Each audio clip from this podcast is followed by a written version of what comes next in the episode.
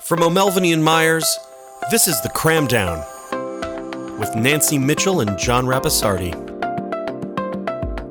Welcome to another edition of the Cram Down. Unfortunately, John can't be with us today, but we're going to have a really exciting discussion anyway about the financial distress in higher education.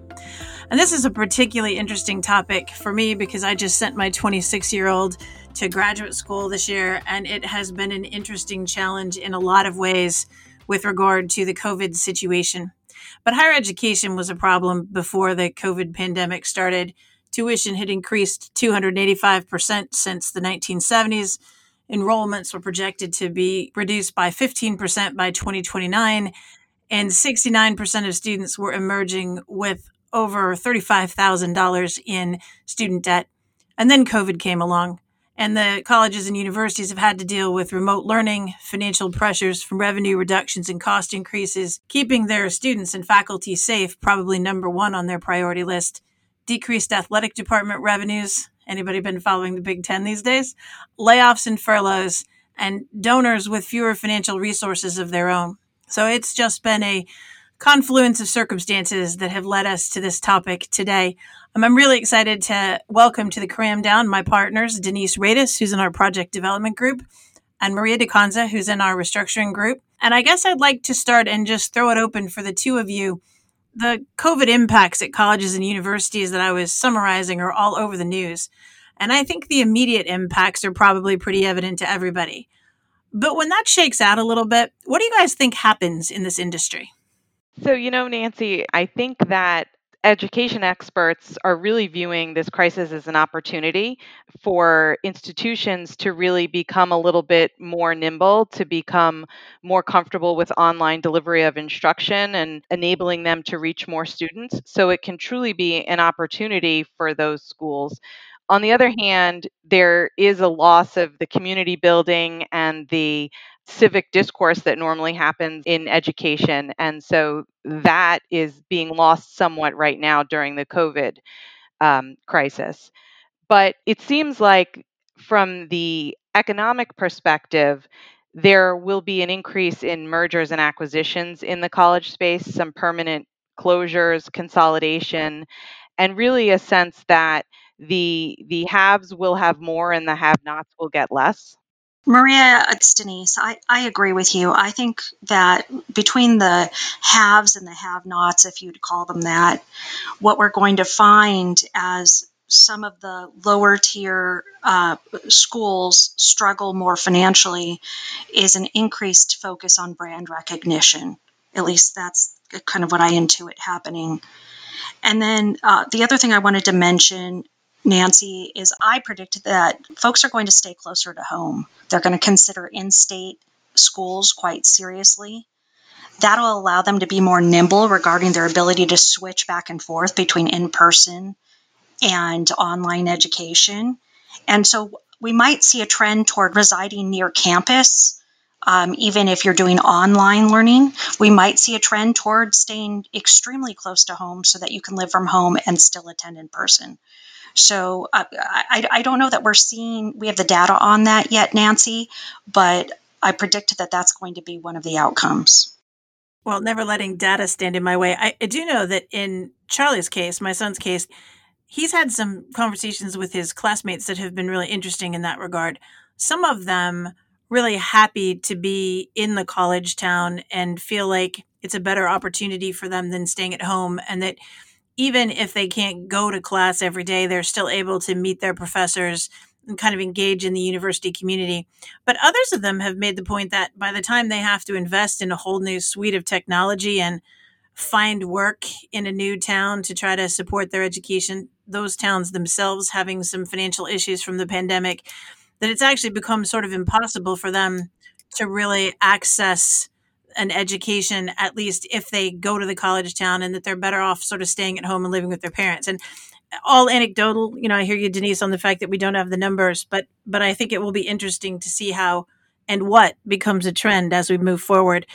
So you've got these students with a lot of issues. I'm curious, what do universities do to help those students address those challenges? There have been a number of things that institutions have been, been implementing to address the pandemic in the last few months. It's ever evolving. And um, so it'll be interesting to see what happens over the course of the, the next school year.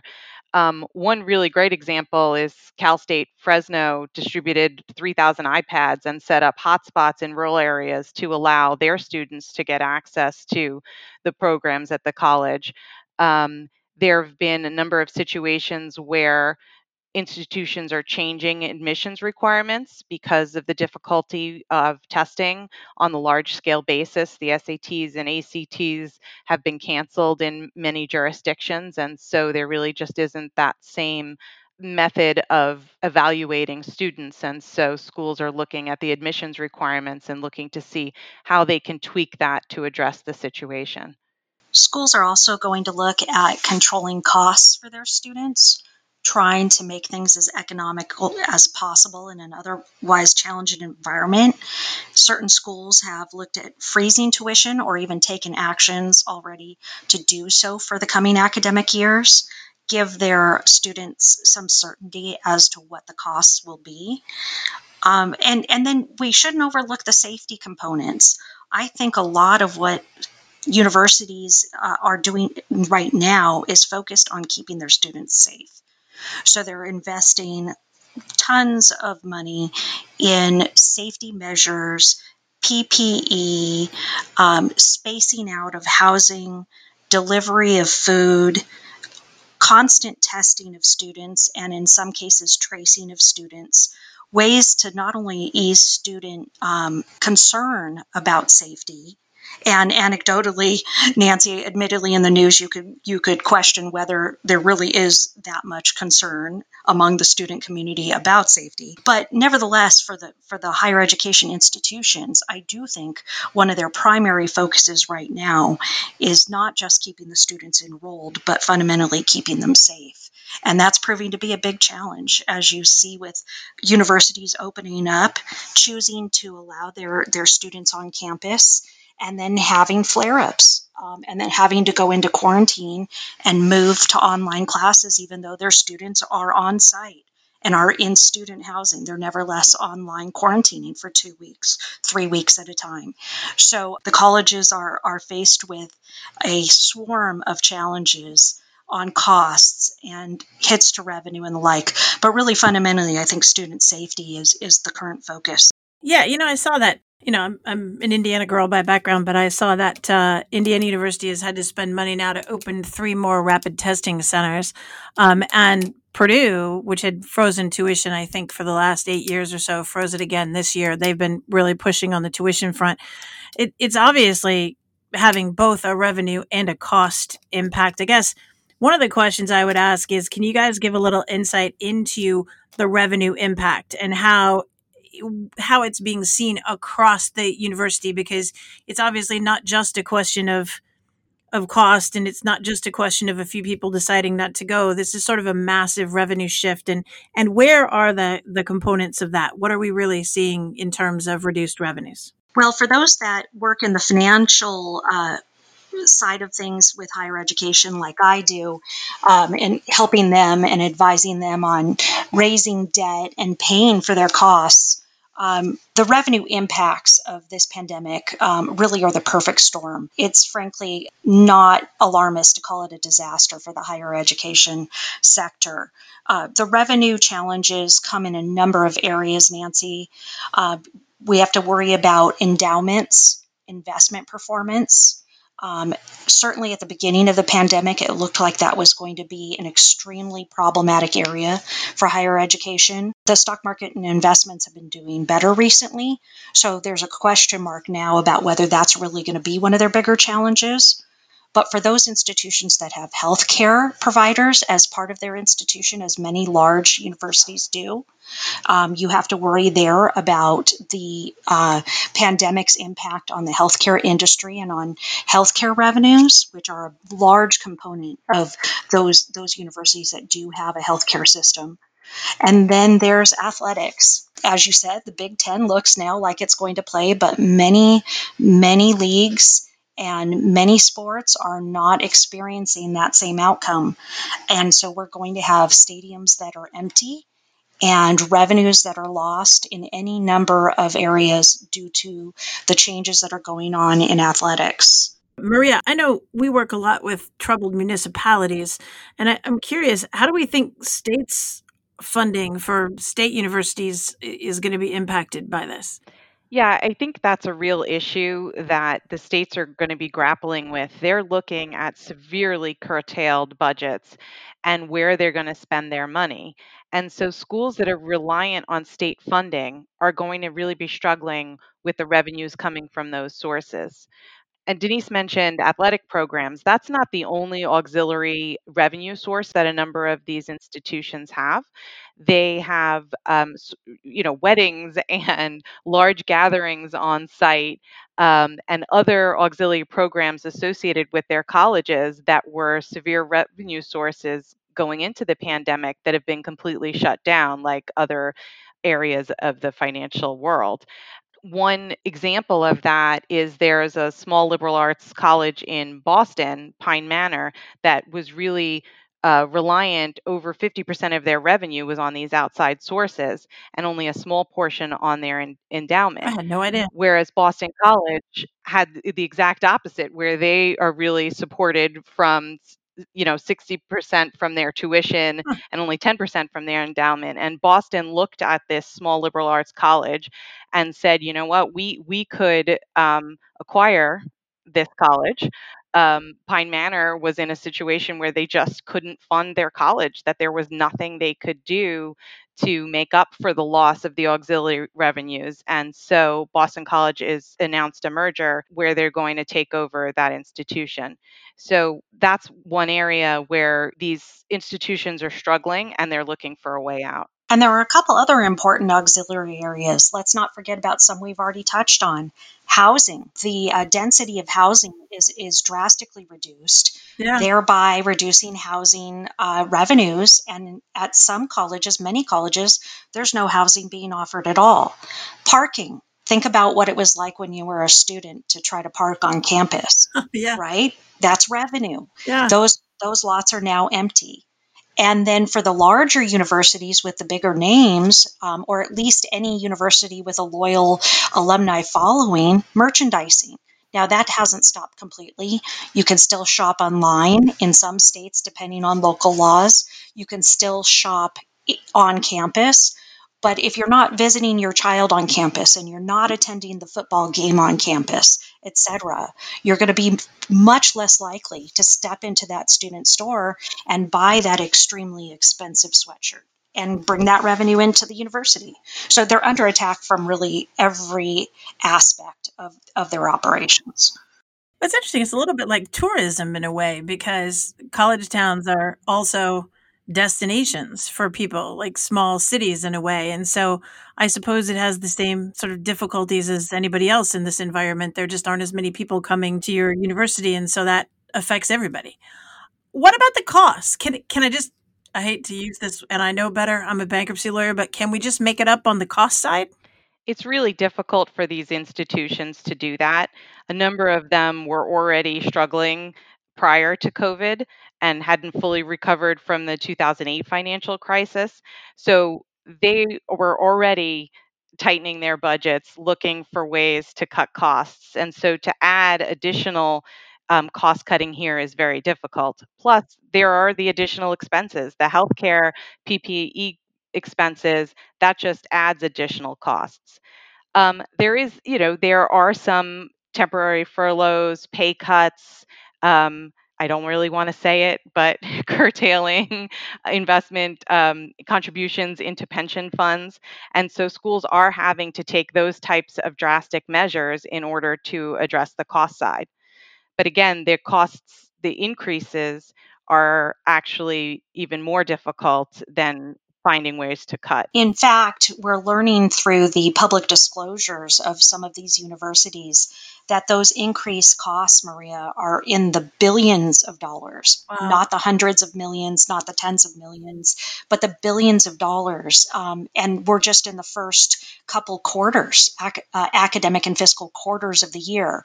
So some of that might be able to be adjusted and they might be able to lower some of those ongoing increased costs but it's absolutely the case that the universities are reporting that they have astronomical increased costs due to what's going on with the pandemic.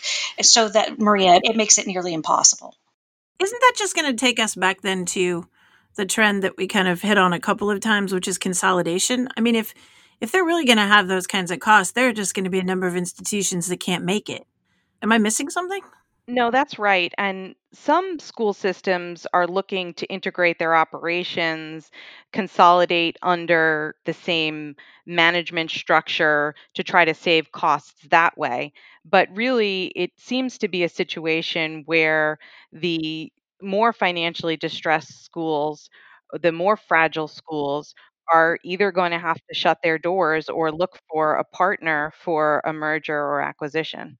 Interesting. So difficult operating environment. And Denise, I know you you help a lot of these institutions address their debt side. How do I think about my debt? What kind of financing do they have and how do they think about dealing with that debt and their their payments in this environment?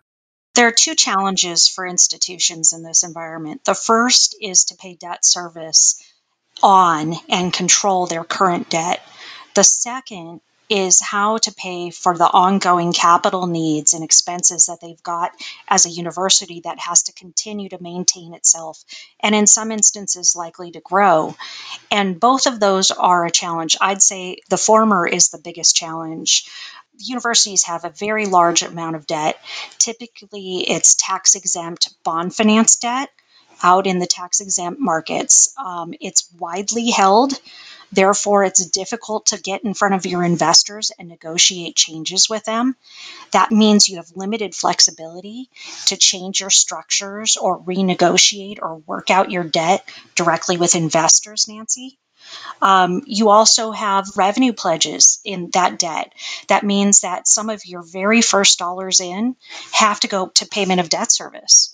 And what that means is that you are you may be left with the choice of paying your debt and uh, complying with those covenants at the uh, expense of your educational mission. And certainly that's a place no university leader wants to find themselves. So it's a real challenge.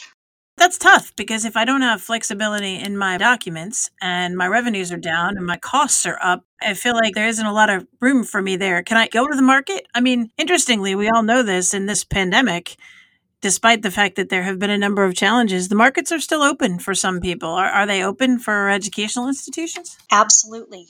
And surprisingly, they are quite open and quite available. But this goes back to the haves and have not scenario that we talked about earlier. Um, the access to the public markets has traditionally been based in part on the credit worthiness of the institution, and that makes sense. Investors typically like to invest in credit worthy, strong, financially sound institutions. So when you talk about the Harvards of the world with very large endowments, with the ability to weather the storm, as you say, um, then they're they're finding themselves having completely adequate access to the markets. Um, University of California, for example, went into the market in late summer with a multi-billion dollar financing not uh, uh, again that's an extremely large amount in a regular environment much less in the pandemic. But nancy the folks that are going to struggle are the folks at the lo- at, at the other end of the spectrum. The institutions that are already being hit on the revenue side and are being hit on on the cost side but can't right size the ship at least in a somewhat short term, um, are going to have a pretty hard time in the market because the market has proven itself to be more skittish during the pandemic with those kinds of institutions. Some of them may still be able to get it done, but it's going to be more of a challenge, certainly, than it was prior to the pandemic. Maria, I'm going to switch gears just a little bit on the on the debt side for a second. I I've got these tough structures that Denise has been talking about. I, I'm not Harvard or Yale or one of the the real haves in the marketplace, so I can't go or the University of California system. I can't go raise billions of dollars. Can I go talk to my bondholders, and are are they going to be open to having conversations with me? Absolutely, Nancy. We would always recommend that institutions go talk to their bondholders as they move forward in this process.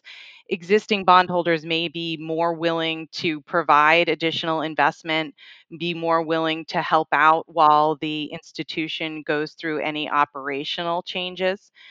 The problem is that unlike a corporate situation where the corporation has the tool of a bankruptcy process to threaten their bondholders with, or threaten their creditors with, or negotiate with their creditors, um, and a higher education institution does not have the ability to file a Chapter 11 case and reorganize its debts in that manner. Okay, you got to talk to me about that. So I can't, I can't file for bankruptcy. Why not? So, if you're an institute of higher education and you rely at all on funding from Title IV of the Higher Education Act, which is federal funding of student financial aid programs, you can't file bankruptcy. The Higher Education Act provides that an institution that is in bankruptcy or has filed bankruptcy, or an affiliate who's in control of the institution that files bankruptcy is permanently ineligible to receive Title IV funding. Wow. That means you cannot get federal student aid for your students. And so, an institution that goes into a Chapter 11 process or a Chapter 9 process, a bankruptcy process, will be unable to move forward as a going concern and seek restructuring or sale options in a bankruptcy during that period. Is that going to be true of any other kind of proceeding, like say a receivership or a assignment for the benefit of creditors, or do I do I have any options? So those proceedings are not automatic. There's not um, ineligibility automatic on the filing of those types of proceedings, so they may be an option. But the Higher Education Act provisions also require fiscal sustainability. And so an institution that has the, the problems that might lead it to a Chapter 11 or a receivership or an assignment for benefit of creditors is going to be struggling through the um, Department of Education regulations and guidelines for fiscal responsibility in any event. So, whereas it's not an automatic bar, it is still a possibility that while an institution is in one of those proceedings, that it would lose its Title IV funding as well. Boy, I, I actually am amazed by that. So, no bankruptcy, limited opportunity to use other state law proceedings limited opportunity to restructure my bonds. D- Denise, what do I do? Can I can I use my endowment? There are restrictions on how you can use an endowment, but yes, Nancy, that's one of the places that folks should look if they are lucky enough to have a sizable endowment in particular at their disposal. The limitations have to do with the fact that when donating to a nonprofit institution like a university, folks are able to designate or restrict what the monies that they donate can be used for. They can be quite particular, and the restrictions can be quite onerous. And so it's not the case that every dollar sitting in a particular university's endowment is available at the discretion of the leadership of that university for use in the short term here to right the ship and to address the revenue challenges facing the university.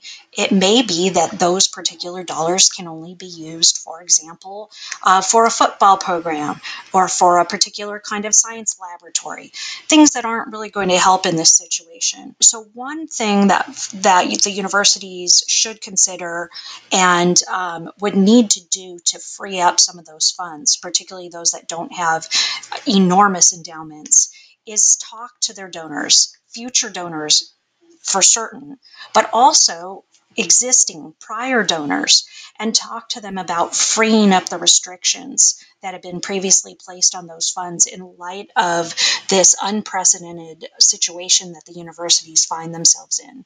It's likely the case that a significant number of those donors would be willing to consider that approach now you're you're faced with constraints.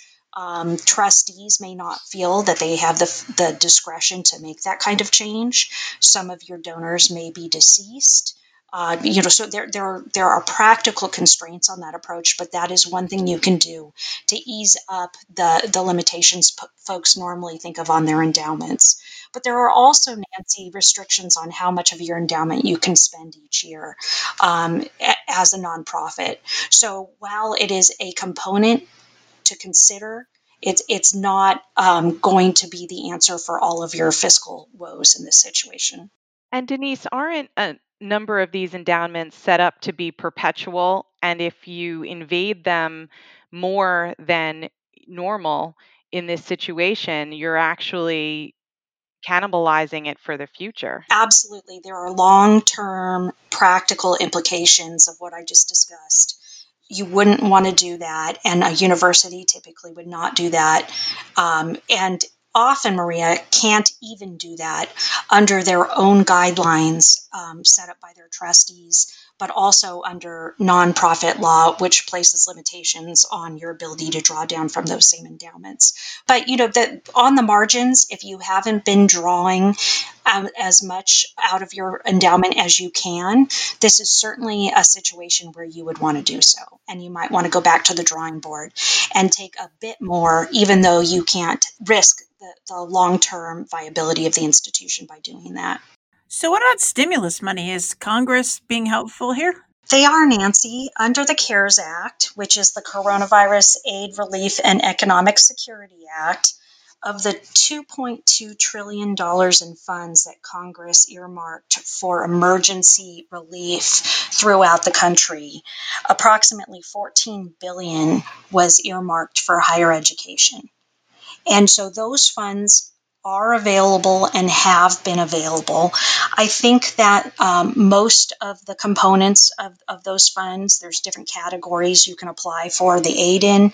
Um, most of them, I think, are open until the end of uh, September 2020, or were open until the end of September of 2020 for, for uh, applications.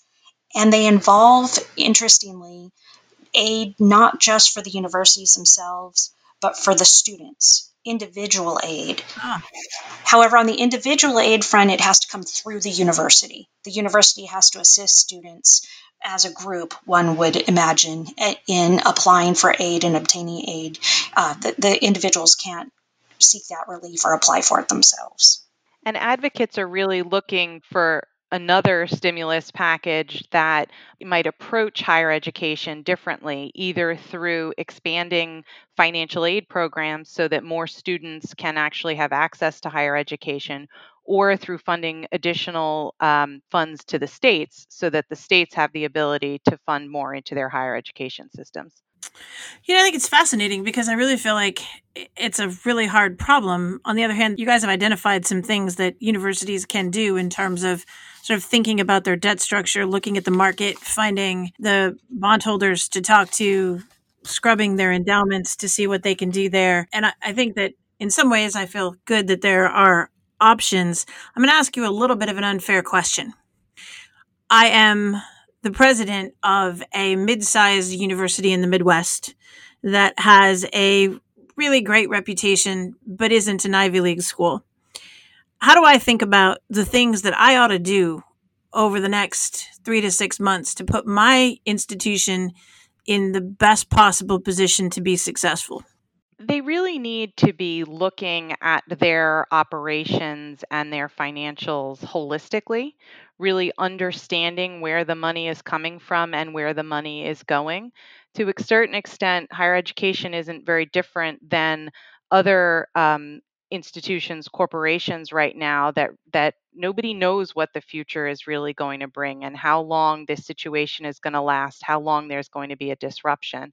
So ensuring that you're paying close attention to the inflows and the outflows and making adjustments where it's at all possible is really important during this time. Forecasting accurately, understanding whether your initiatives are bearing fruit, whether there anything is really working, developing a, a strategy, reducing administrative costs, looking at what assets you might have. You know, a number of these institutions really have some valuable assets in real estate, artwork, things like that, that might be able to be monetized during this time um, in a way that can help them be sustainable going forward. I suppose intellectual property too. I mean, not just physical assets. Absolutely. Denise? I would add to Maria's comprehensive list, I would add innovation. I think uh, the leader that you just described needs to bring every skill of every administrator that he or she has on staff to the table and, and utilize them. They need to think outside the box.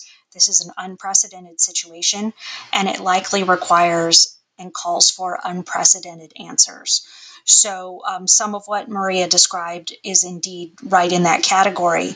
But innovation, thinking outside the box as to how you can expand your mission, expand your reach to students, expand your reach to donors, um, utilize technology to your advantage in ways perhaps you had not previously. I, I, I think innovation is going to be key to those who come out of this not just intact, but um, perhaps in limited instances, maybe even ahead. It's great advice. I, I, really appreciate you guys joining the the cram down today. I, I've really enjoyed the discussion, and I guess I come out of this really grateful that we have some of the best and brightest minds in the country running these institutions that I'm sure will bring their creativity to the table and that you guys are, are focusing on these issues and available to help. Um, and folks, thanks for listening to this episode of the Cram Down. I think John will be back next time and, and we'll take on another topic in the restructuring space. Have a great day. Thank you, Nancy. Thanks for having us, Nancy. Thank you for listening to O'Melveny's The Cram Down Podcast. This podcast is a summary for general information and discussion only and may be considered an advertisement for certain purposes. It is not a full analysis of the matters presented, may not be relied upon as legal advice, and does not create an attorney client relationship between the firm and the listener. Portions of this communication may contain attorney advertising. Prior results do not guarantee a similar outcome. Views expressed by guests are their own. Please direct all inquiries regarding New York's rules of professional conduct to O'Melveny and Myers LLP, Times Square Tower, 7 Times Square, New York, New York. 10036. Telephone 212 326 2000.